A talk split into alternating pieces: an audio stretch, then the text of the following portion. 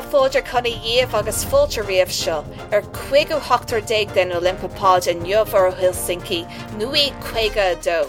An especially warm welcome today as we record on the 17th of March, St. Patrick's Day, to the majority of our listenership outside of Ireland who have somehow made it to the 15th episode of this podcast. After 14 episodes and more than 17 hours of publicised content, we now have listeners from 41 countries. And to those 40 others, I have to praise your tenacity to have reached this point. You have listened through twaddle, niche bullshit, and a lot of emphasis on a very small nation, but your perseverance is all worthwhile. We've reached Helsinki 1952. A landmark for Irish participation in the Olympic Games. From here on in, we're going to be taking a backseat. And when we, Ireland, make the headlines over the next 7 or so decades, it's probably best left to obscure history, and myself and Chris are probably going to do our best to avoid such topics. So now, we leave such provincialism behind. We're looking outward. We're focusing on international stories and international perspectives. And to mark this, we welcome a very special guest, my brother-in-law, James. Let's pause for the Olympangelas.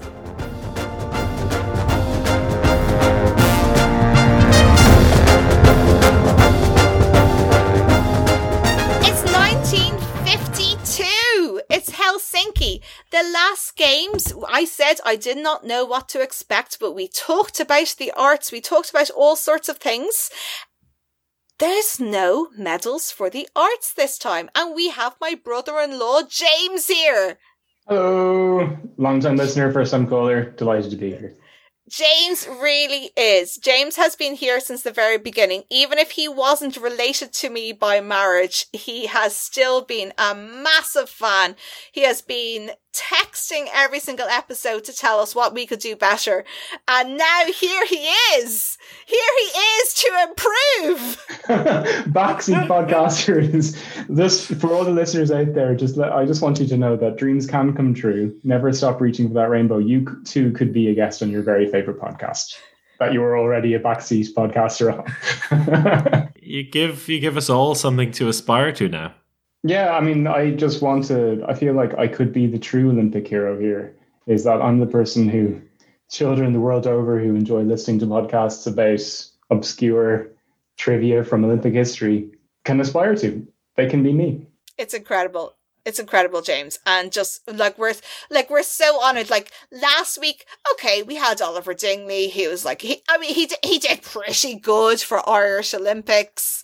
But to have you, James Ward, who was watching Oliver Dingley from Dublin and then got like a t-shirt from Rio. I did. That was brought home by me. Like, I mean, how do you even, like, this just seems to be the most, I don't know how we booked you. How did we book you, James? I don't know. From someone who has visited upwards of 3 Olympic venues in his life. I don't know how you top this. I mean, you've had Olympic historians, you've had actual Olympians, you've had other Olympic podcasters, and now you have me. And I think, to be honest, I absolutely outshine all those people in terms of expertise and what I'm going to bring to this podcast. Delighted to be here, and I'm totally here from my own free will and not strong-armed into it or booked last minute or anything like that at all. Absolutely. And so you said you've visited 3 venues. Go. Oh, God. Okay. I've been to the Olympic Stadium in Rome. Lovely, lovely statues. I've been to the Summer Olympic Stadium in Barcelona, also nice. My earliest Olympic memory comes from watching the Barcelona Olympics. I feel that's where my history with the Olympics begins, such as it is. And where else? Oh yes, and I saved the best to last. I have now. I know this isn't in season 1 of Olympe Pod, but it's a Winter Olympics venue, and I have skied down the Olympic piste from the Turin Olympics. Now it was the Olympic snowboarding piece because we went skiing in the snowboarding venue of Bardonecchia from the Turin Winter Olympics. So that's my Olympic. Yeah, and of course you are quite the athlete. Your last skiing trip, I believe, was in the north of Italy in early 2020. And then you came back to Ireland. But anyway, we'll move swiftly onwards, James. We'll move swiftly onwards. No, but James, one of the things that we have discussed quite a bit off podcasting has been, the arts. And like, I just want to touch this briefly before we get on to the rest of 1952, because 1952 is the first time that arts is not meddled. And you were the first person that I came to and said, like, well, how was music marked? James, how was music marked? You don't know, but if you were the judge, how was it judged? No one knows. But if you were the judge, if you were to know, how was it done? So you have talked an awful lot on the podcast about the music marking being mysterious and obscure and baffling, that people would not get, a gold medal, there'd be maybe no gold medals awarded and all that. And I say more money for that sort of thing. Let's stop handing out, participation prizes. We all just competed and yes, you're the best one here. If it's not good enough, it's not good enough. That's it.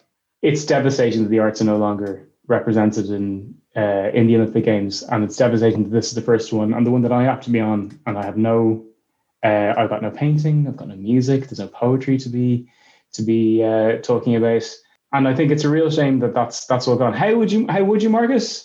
I think the only way you could mark anything would be, does this piece of music, does this piece of art, does this piece of painting or poetry, does it make you cry? And if it doesn't make you cry, it's not good enough. Doesn't matter what it is. That's got to be the That's got to be the criteria, I feel. We've brought you on as an expert today. And in fact, you are an expert exam corrector. You have corrected many years of exams, and not just exams, state exams. And something I'm sure you would know is about this kind of exam curve, which is that, every year they decide what is the quality of participants, and then they decide that, okay, well then this is the number of A's, or dare I say golds, that are awarded. This is the number of silvers, B's, or bronzes, F's. And so I'm just wondering that, like, if we were to introduce this in 2024, should there be a curve on art? Or you just said you kind of admire that, the fact that there is almost this kind of like, well, if you're not good enough, you're not good enough. So what would you say? And if you would say that there should be this kind of, if you're not good enough, you're not good enough, should we do this for other sports? If we didn't really enjoy the hockey, should we just kind of say, nah, you all get silver? If you don't break 9.8 in the 100 meters, don't get the gold. You don't get the gold. I mean, and I think that's kind of fair, honestly. I mean, at this point, we're not interested in people coming up and going, yes, you were the fastest and the best on the day. Like, well done. I mean, we can all be the fastest on the day. It doesn't mean that I'm the best. I've been the fastest 100 meters runner on the day plenty of times. I'm not going to the Olympics. I'm not showing up being like, I've been, I'm not claiming it. Ruth, that you would imply that the State Exam Commission would mark to a bell curve on a podcast, on an internationally reads podcast. I can pass no comment on that. But are you saying that I might apply a bell curve to an artistic / even sporting event? Do you know what I think I would? I think, why not? And I think, we're only going to give out a handful of golds, and only if they're truly deserving of them, and only if that's something which, if it's a record that we could be sure would stand the test of time and stand for scrutiny of posterity. That's what I say. Very interesting. Well, I'm delighted that we have chosen you for this Olympics, though, because Helsinki was the games where the most records were broken of any games until, anyone know? Beijing. Yes. Beijing. Yeah, well done, guys. Precisely. Yeah, so we have a big step up in competition, which I guess is not that surprising considering where we are in the post-war era. But there was me thinking the biggest news of these games was that the Soviets were coming, but in fact it was that no art was coming. So, big shock for me. I can throw all my notes out. Yeah, throw it all out. But like we talked about this even last Olympe Pod, like it, and I really liked the idea that Oliver Dingley brought, who is an Olympian out of all of us. He is literally an Olympian, and he was like, "Why not have speed pottery?" And like, you know, he's not wrong. Let's have speed city planning. Let's have, you know, speed poetry. And none of this kind of like, you know, just like five stanza crap. You want an entire epic poem performed in 5 minutes. Correct. Mm-hmm. Love it. Yeah, all about it. Absolutely all about it. Haikus, no time for us. Or like a haiku, but like very much like you're jumping over a hurdle and you have to do a haiku. You have to do like a haiku as you hurdle, and like you see a new blossom. And so you see the blossom, and then you have to do quick haiku over the hurdle, looking at the blossom for inspiration. A haiku biathlon. It writes itself. The rules write themselves. Haikathlon. Yeah. Anyway, I suppose we should talk about Helsinki 1952. I don't know. Perhaps. But I suppose we've been talking for a bit. Maybe at this point we should be talking. Since I did say in the introduction, we should be welcoming our international listeners who do make up the majority of our listenership. We should probably be welcoming them and also be talking a little bit about this particular Olympics that this Olympic pod is meant to be about. 1952. Chris? Good idea. Where should we start, Ruth? 1952, Helsinki. Yeah, okay, Helsinki. Well, we all know that it was supposed to be in Helsinki, well, originally in 1944. It was given the Olympics in 1944 after missing out on the bid for 1940. Tokyo then couldn't host it in 1940 because they did a little thing where they invaded China shortly before that, gave it back to the IOC. Helsinki said, don't worry, we'll take it. We'll build a stadium super quickly. Had the main stadium built. We're starting to build some other stadiums. World War II came around. They still wanted to host it, and they decided they were going to be neutral. The Soviets had other ideas, came into the land, and then eventually, after losing a fair bit of land to Russia, decided that they're not going to host it in 1940. And so eventually they did get it. And the biggest news, as I mentioned before, was that the Soviets were coming. It's the first time that the USSR had competed in the Olympics since the Bolshevik Revolution. And the world really braced itself for the big battle between the Soviet Union and the USA. In effect, a Cold War Olympics. Like, we're going to get into a lot of Cold War politics over the next 3 decades/9 weeks of podcasting. The good news is I haven't focused too much on the Cold War Olympics. There is a bit, of course, with the Soviets' battle with the USA, and you know they were given, even by the host Finland, gave them a scoreboard so they could keep an account of the unofficial score between them and the USA. But they also were given their own Olympic village, where all of the Eastern Bloc countries and the Soviet satellites were allowed to stay separate to the rest of the athletes. In return, the Soviets were very accommodating to their Finnish hosts, and they wined and dined them. They took care of them, all the while trying to beat the USA. So here's my thing, that like I just feel like this is coming from in a very American-centric viewpoint, and I'm very aware because we get to see where our listeners come from. We have a lot of listeners from America. We have very few from Russia, and the other 40 countries that they come from, like it's generally not super Soviet linked. However, I'm just gonna say this all sounds a little bit kind of like, oh, like Russians are being super crazy coming to the Olympics, and they're going to take all our medals, and they're going to bring all their caviar, which is literally what the reports say. I don't know, Chris. I just would like a little bit of like balance here. What has been unbalanced so far? I'm not saying you're imbalanced. I'm just saying the world is imbalanced. I don't know. Okay. I just feel like there's a lot of stuff is like, oh, like the Americans came and they were so heroic to Helsinki.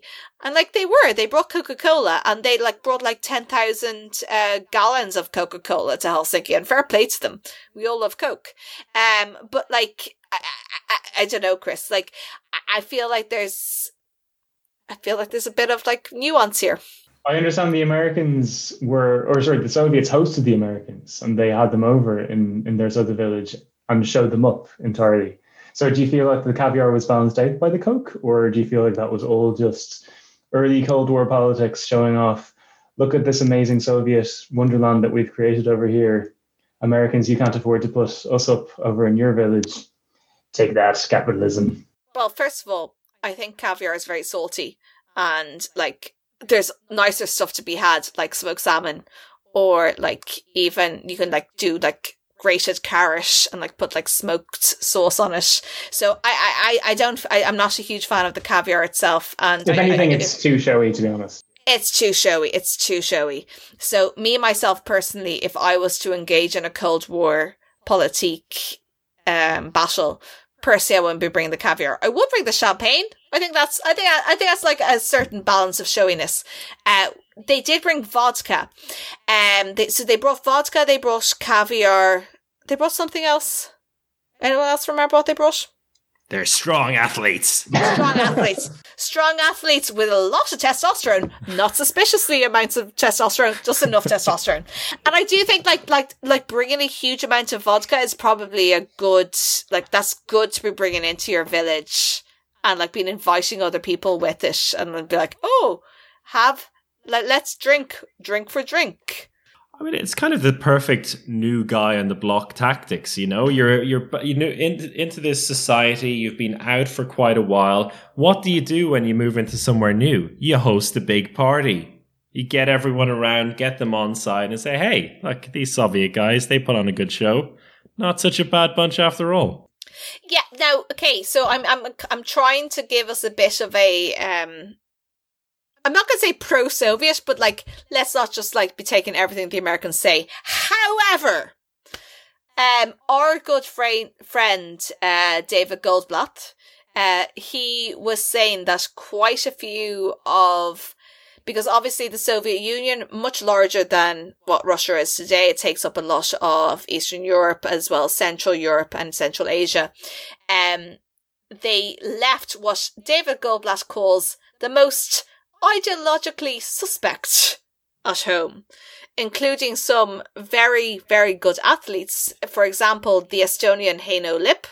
He was left behind because he was very Estonian, and he was, even though Estonia and Finland are very, very close, the Soviets were not willing to let him come in and win, even if it was for the Soviets, but then be bad-mouthing the Soviets. We've seen in very recent Olympics, for example, the South Koreans talking about, and the North Koreans, talking about the Japanese after they won Japanese medals. The Olympics are not apolitical, and this is something that comes up in 2021, and the IOC trying to make it completely apolitical? Well, it's not, because we have countries coming in and we have people coming in who have allegiances.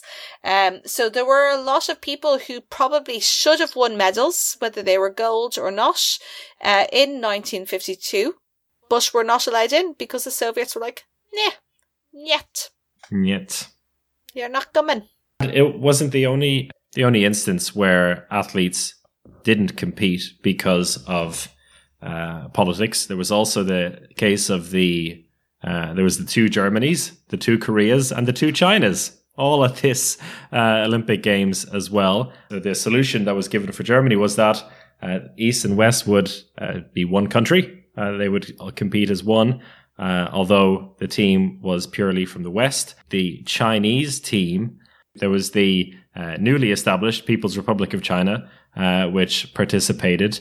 However, the vast majority of the team arrived at the end of the games because they took a bit too long to make it all the way over And so there was only one swimmer from the 40-member delegation who arrived in time to take part in the competition. The other teams, such as the basketball team and the football team, just took part in some exhibition matches then after the Olympics.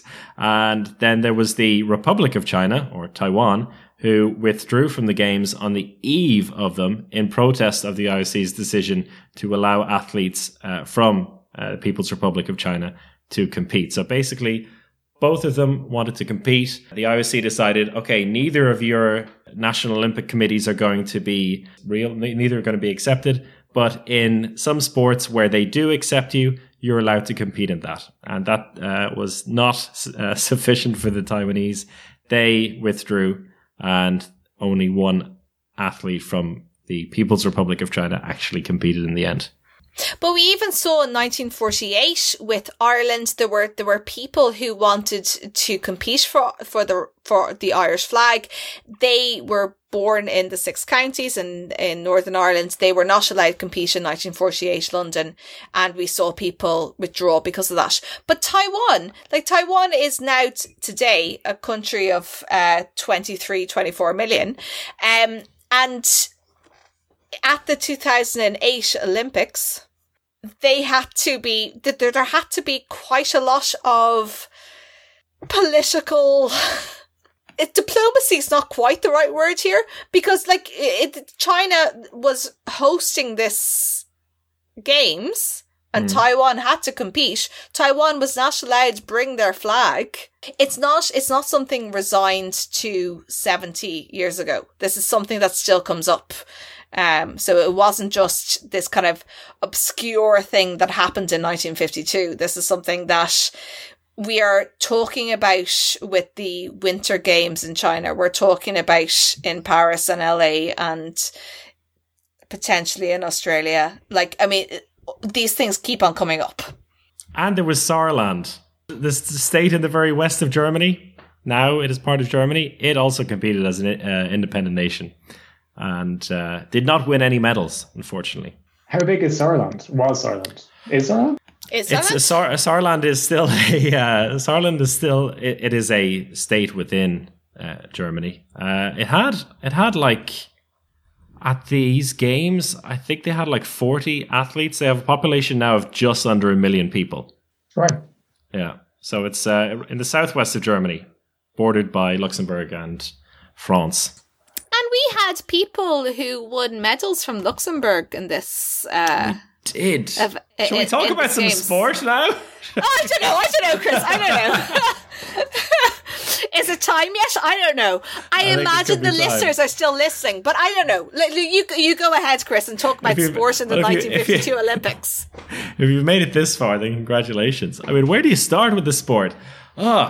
Should we start with the Luxembourg athlete who won a... medal. No, we shouldn't, because there were some athletes from Liechtenstein. I've got no more information about that, but just fair play Liechtenstein, bringing in a couple of athletes. They were cyclists, so I mean. Cyclists, okay, I was in a half. Yeah. Okay, go on, Chris. Yeah, Luxembourg athletes, medalists. Yes. Go on. So we did have, surprise, one gold medalist from Luxembourg, and those who are really big fans of the podcast will know that they were robbed of a gold medal. Not the first. They were robbed of a gold medal in the Paris Games in 1900 when they had a marathon runner win, but then it was given to France. Luxembourg still battling to hold on to it, or to get it back, but have not been given it yet. So we're going to the 1500 meters for Luxembourg's success. And it was a real surprise to everybody, including the runner himself. So in the 1500 meters, we had a German who was the real favorite coming into it. He was the world record holder, Werner Lueg. We also had a man who a lot of track and field fans will know to this day, Roger Bannister. Does anyone know what he's famous for? Tennis. I mean, I know Roger Federer is famous for tennis. So he's yeah. What's very close to the 1500 meters in terms of the mile, the whatever minute mile? That's what he's looking at. The 4-minute mile. Yes, he did it. The 4-minute mile. Yes, Roger Bannister is the first person to have broken the 4-minute barrier for the mile. He did this after this, though. So he was a promising young Englishman at the time, but also in this race was the little-known Joseph Barthel from Luxembourg. And so he came through the rounds pretty handily. Like, he was good enough, everyone knew, to be in the final, but wasn't expected to win it. But he came into the final bend with Lueg from Germany in the lead. And I saw a video of this with German commentary, which is quite hilarious because they are so excited for Lueg to be going on to win it. But he folded completely. And I think that's acceptable in the 1500 meters. It's a brutal race, but he completely fell apart down the final straight. And Barthel, from somewhat nowhere, came through and took the gold, breaking his personal best by more than 3 seconds. Afterwards, he said, I didn't appreciate it right away that I'd won. For me and the public, it was a surprise. It was also a surprise for the organizers, who did not expect Luxembourg to win a medal. And so they decided not to give the band the score for the country's national anthem.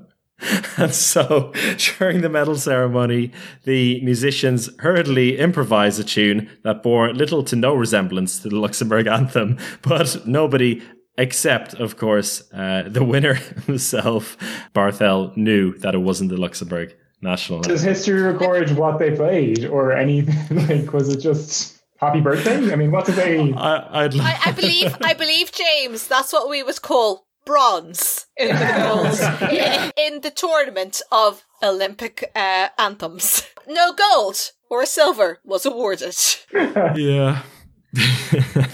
Now, so was this one of the guys, because this is the funny thing, we used to talk a lot about doping, but kind of in a humorous way in the very, very early Olympics, because doping wasn't illegal in the early Olympics. Like, if you wanted to take strychnine, if you wanted to take arsenic, if you wanted to take rat poison, fine, just do it. And if it helps you, brilliant. If it kills you, like, fair play, at least you tried. But, like, then there was this kind of period, probably within the interwar periods, where people were like, I don't know, like, maybe this isn't great. But then we kind of come into this period in the 50s where people are like, oh no, you probably shouldn't be taking drugs to make you better. And I think this is kind of the first Olympics where people are like, were people taking drugs? Were, like, they've got a bit of, like, war research in them. And, like, am I right? Was he one of the people who was, I gotta say, like, 40 years later kind of accused, with absolutely no evidence whatsoever, kind of accused of doping?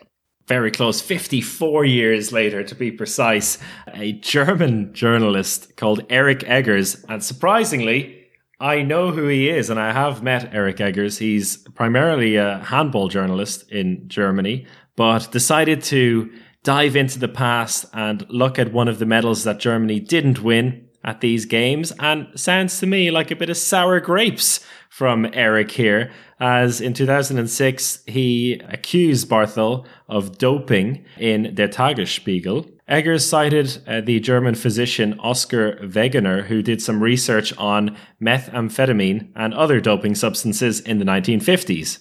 So Wegener strongly denied that Barthel had any connection to this whatsoever. Basically, they just looked at this research from a doctor who may or may not have had some connection to athletes at the time, and then suggested that, well, if there were drugs there and they were testing how these drugs helped athletes, then clearly he was taking it. But the thing is, the use of these substances wasn't controlled and it wasn't prohibited until the 1960s.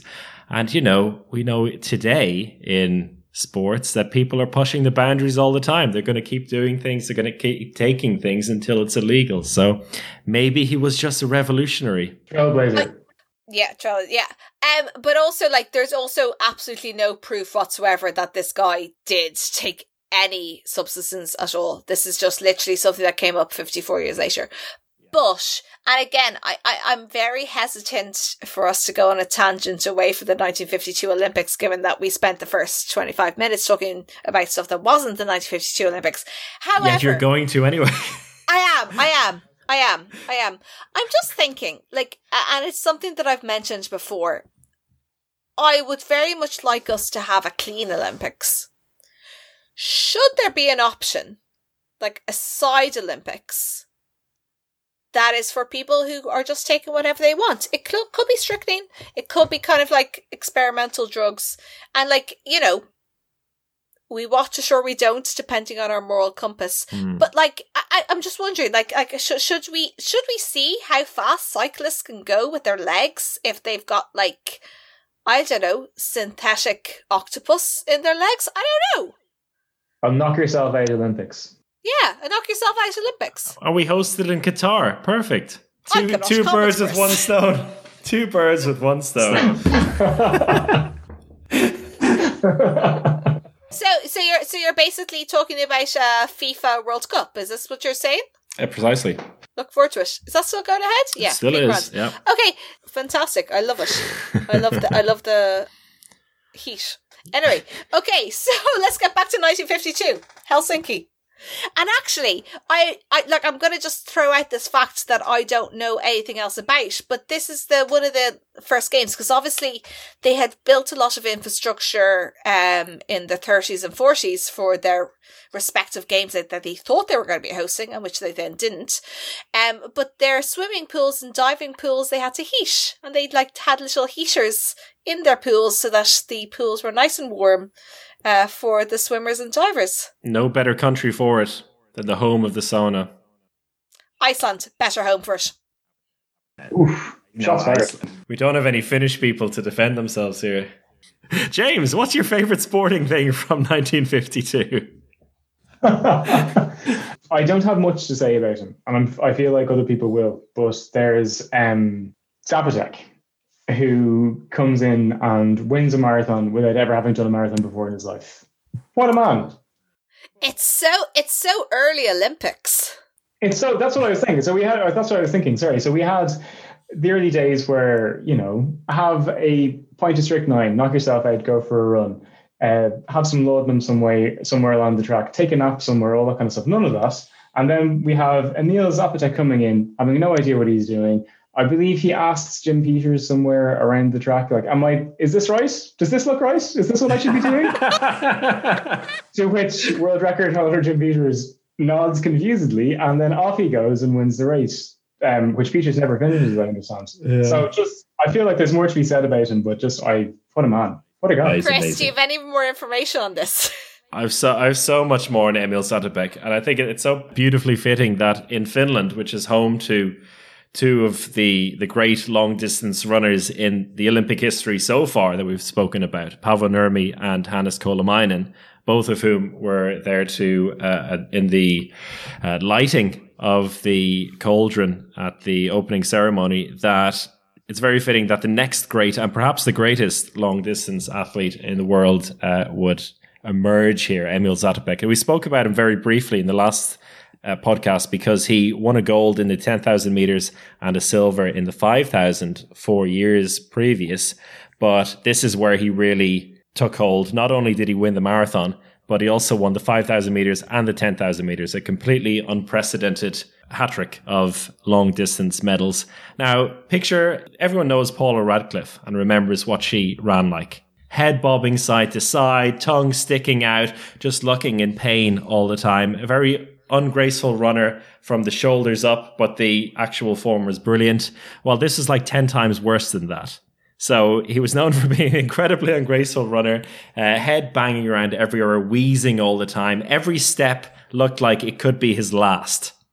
But he was an incredibly good runner, and he was known for his brutally tough training methods as well. So he is being credited as one of the people to invent interval training and hyperventilation training. And hyperventilation training, basically holding your breath and going as hard as you can until you pass out. Interval training, going fast for a short amount of time, going slow, going fast, going slow.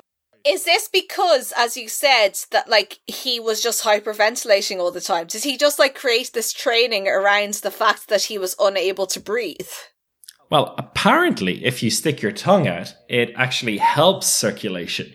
Okay. I don't know. Yeah, that's I was actually asked that last week by somebody. Give it a go. I mean, who cares how you look when you do it? Right, do you look like a dog with your head stick out the window? Maybe, but it worked for him. It can work for anyone. There's a pandemic on. You can do it with your mask over your face, and no one will ever know. Perfect.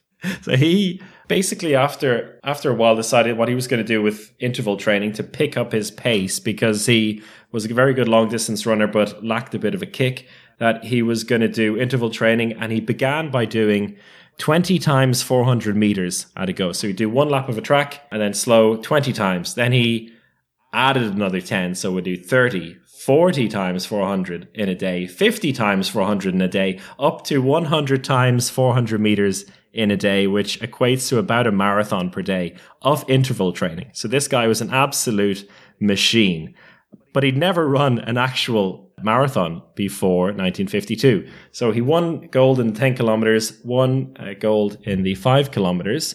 And on the day that he won the 5 kilometer gold, his wife, Dana Zatopkova, won a gold medal in the javelin just a few moments after he won the 5,000 meters.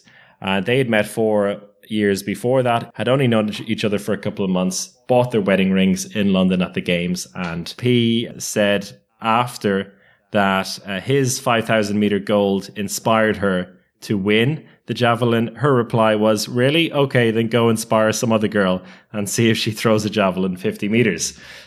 So him not being satisfied with only leading the marriage gold race 2-1, decided he was going to try and win the marathon as well. Never entered it before, never ran it before, as James said.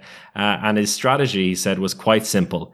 He was going to go find where the record holder was, favorite Jim Peters, and just run with him and see what happens. So he did that. And at a certain point, he asked Peters if he thought they were going a bit too fast. Peters said, "No, actually, we're going too slow." And so Zatopek's like, okay. He picked up the pace. Peters couldn't keep up with it. He fell out of the race with cramps, and Zatopek ended up winning by over 2 minutes in the end and set an Olympic record. And he's not just an incredible athlete, but supposedly an incredibly nice man as well. He speaks an awful lot about the friendships he made running, and that basically the only reason he liked to do it and continue doing it for so long was for the friendships, meeting people, traveling. Everyone loved him. He was a polyglot, so he could speak to everyone. He invited people from the Western Olympic Village, came over so they could meet him, spend time with him. At one point, an Australian coach got stuck in the camp because he stayed for so long that the gates closed. So Zatopek said, "Okay, don't worry, you can take my bed. I'll sleep outside." And so a really nice guy, and just one real, just so lovely. And it gets even better. After he'd finished running, there's one story from either 1966 or 1967 where he hosted another Australian runner called Ron Clark. He visited Prague for a race, and Zatopek knew the bad luck that Clark had been facing. He was a middle distance track runner, held world records, and was trying to win a gold in the Olympics and emulate Zatopek. But he'd always missed out on Olympic gold, fell short quite disastrously in the 1964 Olympics. But Zatopek had a great respect for Ron Clark. He believed that he should have won a medal at some point. So as he was leaving Prague and flying to London for another race, Emil Zatopek accompanied him onto the plane, which I guess he could do back in the day. You could just bring your friend onto the plane, make sure they're okay, and then get off as it flies off. Before it flew off, he slipped a package into his pocket, and he told him, "Don't open this until you've landed in London." Ron Clark was a bit suspicious about it because, they were leaving Czechoslovakia and flying to London. He was wondering, is this... could be a waffle iron? It could be drugs. It could be a child. What is it? what is it exactly? So he decided to wait until he was out of Czech airspace before opening it. Good idea. And good idea. And in the package was not contraband. It was Zatopek's 1952 Olympic 10,000 meter gold medal. And a little note with it saying, this is not out of friendship, but because you deserve it. Aww. Little bit of a story there. Not to recenter a Olympic story of heroism onto me. However, Rio 2016. Picture the scene. I got invited to participate in a Czech house competition where I was given, I believe, 5 minutes to run around the Olympic history of Czechoslovakia and specifically the Czech Republic, and come back and then answer a quiz on the Czech participation in the Olympics.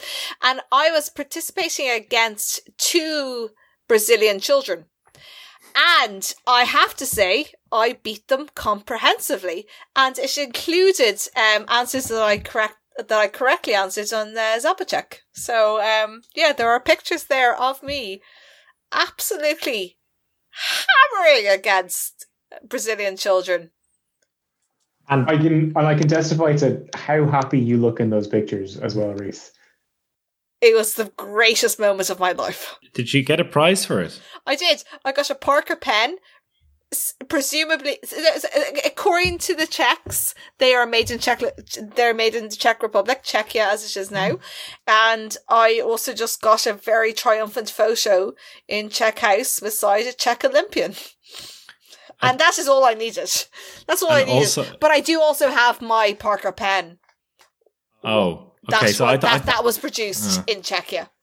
I thought you were going to really bring full circle to this story by saying that just like Emil Zátopek, you also gave away your prize to somebody you felt deserved it, such as a young Brazilian child. No, I felt that those young Brazilian children needed that moment of understanding what it felt like to be in silver and bronze position, so that when it came to Tokyo 2020 or indeed Paris 2025, that they could then come forward and really, answer comprehensively on Czech Olympic history.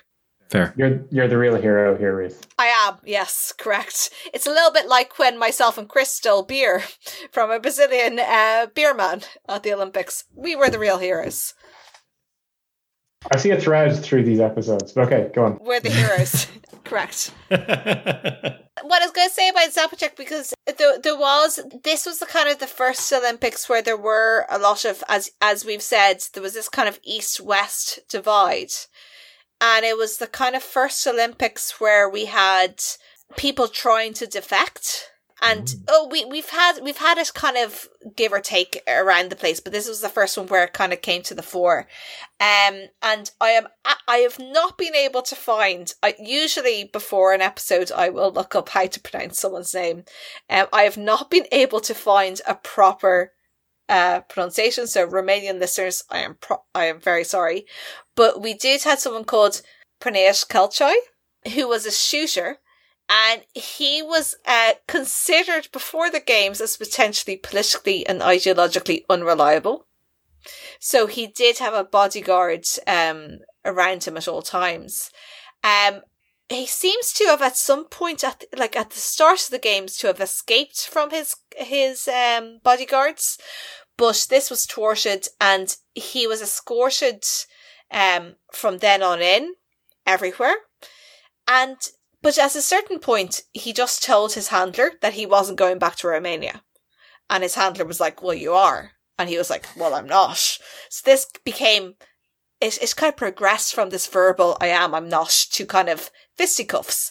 And at this point, the Finnish police were like, oh, sorry, just by the way, this is just getting a little bit too physical. What's going on here? Calcai was like, oh, I don't want to go back to Romania. And the Finnish were like, It's the Olympics, is kind of apolitical. I'm not really sure what we can do here. Anyway, they were both thrown into jail. When they were both released, some Finnish people were like, "We're going to hide him away." They did, and he had enough political sympathizers who were able to get him asylum. But it was kind of this first sort of big defection, 1952, it is going to be something that becomes more and more prominent as we go on over the next couple of decades. And he was only 18 at the time. Right. And how do you pronounce his name? I would say Penait Calcai as well. Good. I mean, I don't know. My Romanian is as good as yours. Yeah, look, we're not here for perfect pronunciations. In fact, probably we're here for incorrect pronunciations. I think that's why most people are here.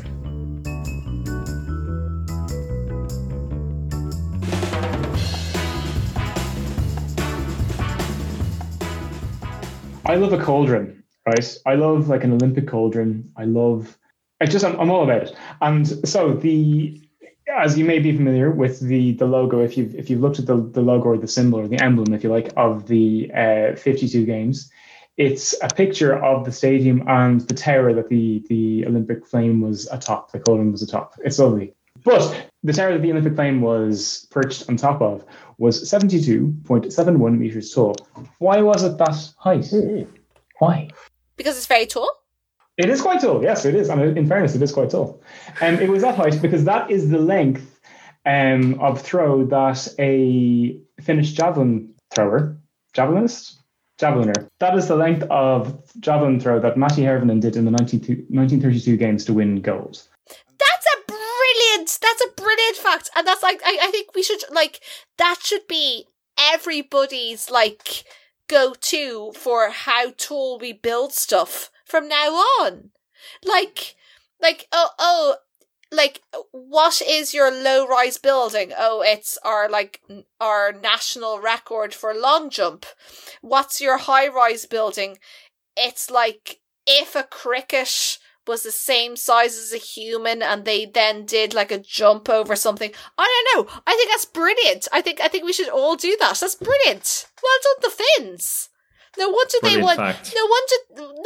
won so many medals in the architectural and city planning section of the arts in previous Olympics.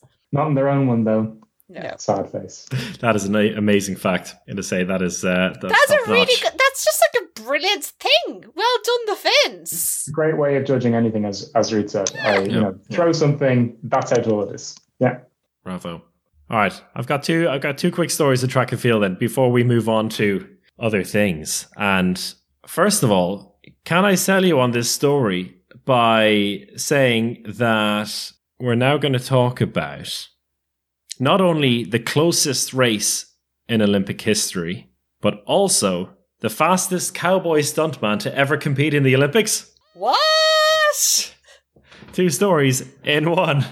And for that, tell us more, Chris. And for that, we go on to the men's 100-meter final. All six finalists in this finish within 0.12 of a second of each other. And in recorded time, so the 0.12 of a second was automatic timing, so fully automatic timing. Recorded timing, four men all finished on 10.4 seconds. So it was quite literally a photo finish. And American Dean Smith was the man who missed out. Equaled the time of the winner, but he missed out, finishing fourth. He believed to this day that he should have won a bronze medal, at least. He did go on to win the 4x100 meter relay, and then he would go on to have a glittering career in Hollywood. Dean Smith then performed as a professional rodeo cowboy and a stuntman in various Western movies such as The Alamo, How the West Was Won, and El Dorado. He was also in Western TV shows such as Tales of Wells Fargo, Maverick, and Walker, Texas Ranger. Doesn't sound like he was part of Tarzan, though, does it? No, he missed out on that, I think. And he wasn't, I guess he wasn't a good enough swimmer for Tarzan. But there was a nice little feature on the Olympic Channel about him. But when I saw that title of the fastest cowboy stuntman to ever compete in the Olympics, I thought to myself, oh my God, he was in the equestrian. But it wasn't to be. Because at this Olympics, for the first time, you could have non-military officers compete. So we actually had civilians in the equestrian, but our cowboy discovered his love of horses after finishing fourth in the 100 meters. And very contrary to James's statement at the beginning, where he said that he doesn't care about people who were fastest on the day, none of these men would have gotten a medal on this day, because the guy who ended up winning afterwards, he was just like, you know, I was just the fastest on the day, and you can never take that away from me. Well, guess what? James just took it away from you. I'm taking it away from you. Look, a lot of things were said at the start of the podcast. It was a long time ago. I actually do have track and field to mention, which was Horace Ashenfelter III. He was competing in the 3,000 meter steeplechase. He was not expected to medal at all. In fact, there was a Soviet athlete, I believe it was Vladimir Kasentov, who was expected to win. Horace was an FBI agent. And when he got this surprise victory, and of course this is coming from all the context of the Cold War, all the American newspapers leapt to this, and they all said this was the first time that an American FBI agent was ahead of the Soviets. And everyone had the big lols. Zing. Now, we haven't spoken about race walking in a long time. Oh. And there's a good reason why.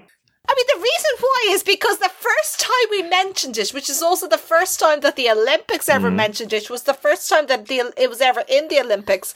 Everybody said, including the Olympic organisers, that it was the worst thing to ever happen to sport, and that everyone just needed to stop. And like, it was just awful. And like, I personally love it. I know recently there's been a bit of an issue ever since they've pushed the like things on their shoes, which has shown that every single one of them is cheating, and unfortunately that means they're all disqualified, so there's a big issue with all of this. But race running is very fun if you're able to give 8 hours of your time to it.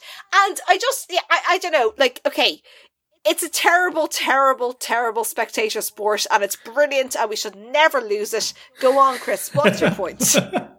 Well, it fits in very perfectly to what you were saying. I mean, at the beginning, or the 56 years after the first Olympics, when nobody knew the rules, and now 59 years later, nowadays, when everyone's getting disqualified, we had a bit of both in 1952. Now, first of all, I saw a video on YouTube, which was like this from the archives. It was called the Charlie Dean Archives. And it was a video focused very much on the US military athletes at these games. But it had the sassiest bit of commentary on the walk. No reason whatsoever. All the commentary was totally fine until it came to the walk. And I think it was the 10K walk. And, it goes a bit like this. It was like, this windmill swinger might be hustling down to the local bistro for a quick beer.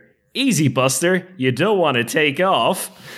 And then George Coleman of England, presumably a suburbanite, trained on catching the 8:18 for London, leads for a couple of miles. So these totally random and sassy lines in the middle of a race which was actually plagued with controversy because everyone was getting disqualified.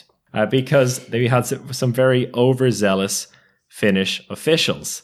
And it got to a point... Who are probably correct, as we now know with hindsight. Now that we know with hindsight and we now have a lot of technology, all those overzealous judges, they were correct. Yeah, but it caused the 10K walk to really descend into farce. And for that... we can only... like 2016. We can only bring in our incredible source... Jeff Tibbles and his book, The Olympics, Strangest Moments. And I'll just go through the final paragraph. And in the face of such overzealous judging, the final descended into a farce. Wait, I just said something very similar to that. Chris, keep that in. Keep that in. God damn it, Jeff. You're stealing my words. Am I Jeff Tibbles? Did I write this? Anyway. Well, we've previously tried to find who he is, and he doesn't exist. My cover so is blown. Can we get that? Can we get that Spider-Man meme where he's pointing at himself? All right, so amid suspicions that the judges were determined to secure a Scandinavian victory, Sweden's Jan Mikaelsson led into the closing stages from Switzerland's Fritz Schwalb and Bruno Junk of the Soviet Union. Or Bruno Junk. Bruno Junk, we're going to stick with that. Yeah. Then on the final lap, Schwalb and Junk were both informed that they were about to be disqualified. In a bizarre scene, the pair of them began to run for the final 30 meters to outsprint the judge, who were scurrying along in hot pursuit, trying desperately to disqualify them before they reached the finish, as all eliminations had to take place during the actual race. So you had the two guys in second and third place actually running on the final lap to the finishing line. And since the judge failed to catch them in time, their second and third place, their silver and bronze medals, were allowed to stand. Were not all end lines finish lines at the Helsinki Games? What? I'm sorry. We're not all the end points at every race at the Helsinki Games. Finish lines. Have you been sitting up? That's the only reason. That's the entire reason you have been doing the podcast here. I've just been waiting for 1952 Helsinki since 1896. Oh my god! It's all been leading up to that moment. You know what, Ruth? They were rushing to the finish line. Way! I've got to check that out later. Oh, God. Soviets.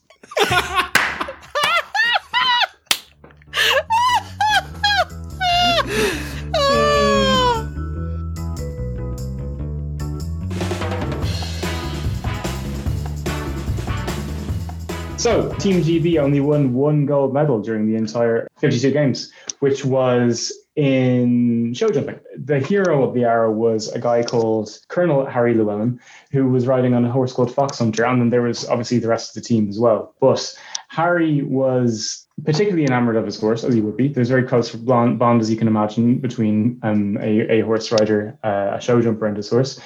And seemingly, before he kind of came to be Fox Hunter, the horse's, what do we say? Do we say rider? Do we say owner? Whatever.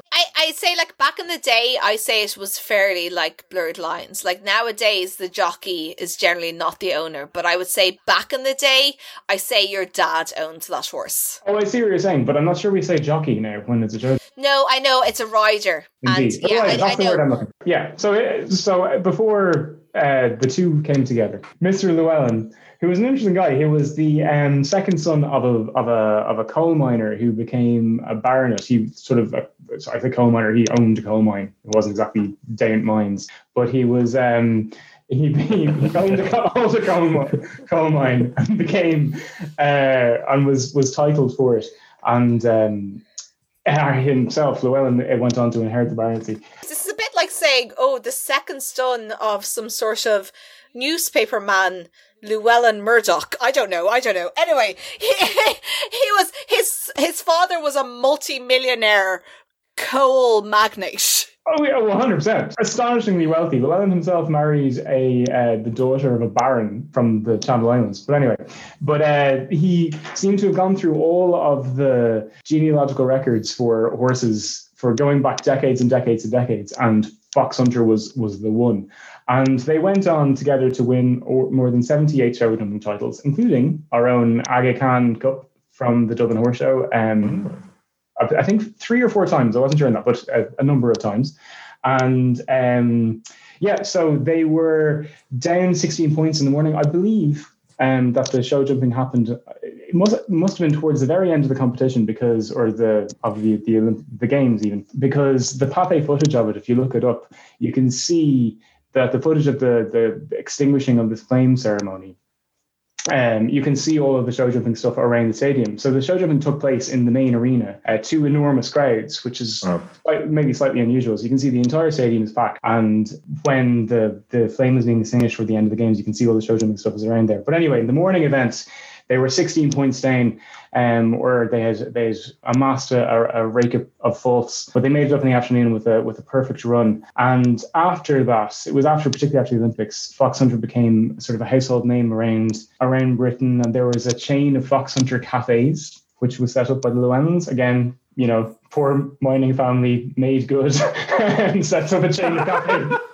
Set up a chain of cafes about their Olympic winning horse. Yeah, and then he was such a celebrity that his skeleton, the horse's skeleton after he died in 1959, I believe, was and still is preserved in the Royal Veterinary College Museum. But his hide, the horse's hide, was buried in Blaringe, in a mountain in Abergavenny, which is the part of Wales where Llewellyn was from. And when Llewellyn himself died, his ashes were scattered around the monument of his horse. So quite, a lasting bond that between the two of them, and that's where he ended up. Interesting guy, as I said, Llewellyn. His two sons went on to become 1960s swinging London. What's the word I'm looking for? Men about town. Men about town is exactly the word I'm looking for. And Di and Roddy Llewellyn, again, young miner does good, are linked with people such as like Roald Dahl's daughter Tessa Dahl, with Orson Welles' daughter Beatrice, and also Roddy Llewellyn features in series 3 and 4 of The Crown, as having gone out with Princess Margaret for 8 years. The gardener. There you go. I try to bring in every couple of Olympe Pod stuff that I've learned off Wikipedia that I just think is just stuff that we should all know. And one thing that I liked about this entry about this horse was that there is now a car park beside his burial site, which I think is just great. Fair play. I also think that it's very topical at this time, because we're all suddenly very interested in what happens to the bodies of horses that we ride to death.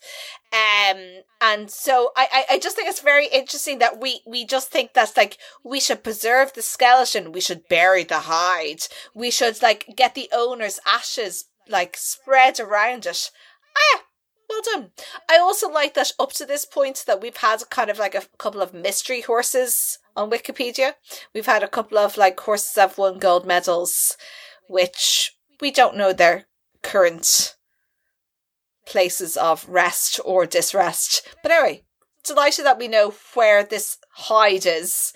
That we can park our cars beside this monument at its hide, and yeah, brilliant, love it. I think it's nice that the king gave his congratulations to Fox Hunter at the time. Nobody gives the credit to the horses. On equestrian, I did mention before that it was the first games where civilians could compete, including women. Ruth, and we all love women at the Olympics, and you know what? We love the ladies. We love even more than women at the Olympics a certain kind of woman. A Danish woman? A Danish woman! Yes! 10 points. Go to James. So, listeners, just to reiterate, this could be you one day. James is a proper fan of Olympe Pod. He understands when we say women, he goes, Danish women, women, Danish women, women, Danish women. So that could be you one day.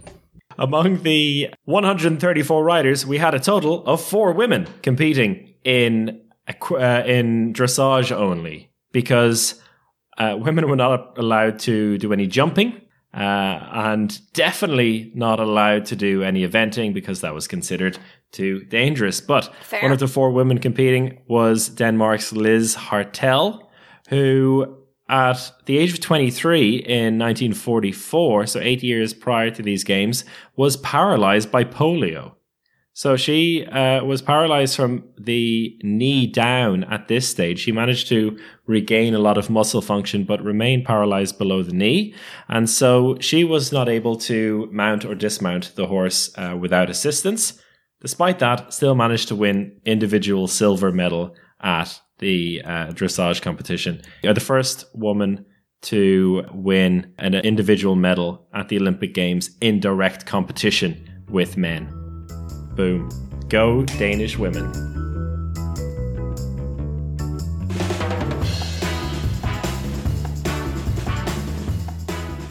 Right, so after over an hour of talking, we're going to leave it there for part one of Helsinki 1952. That's right, we're not finished yet. We've still got plenty to go in this Helsinki talk.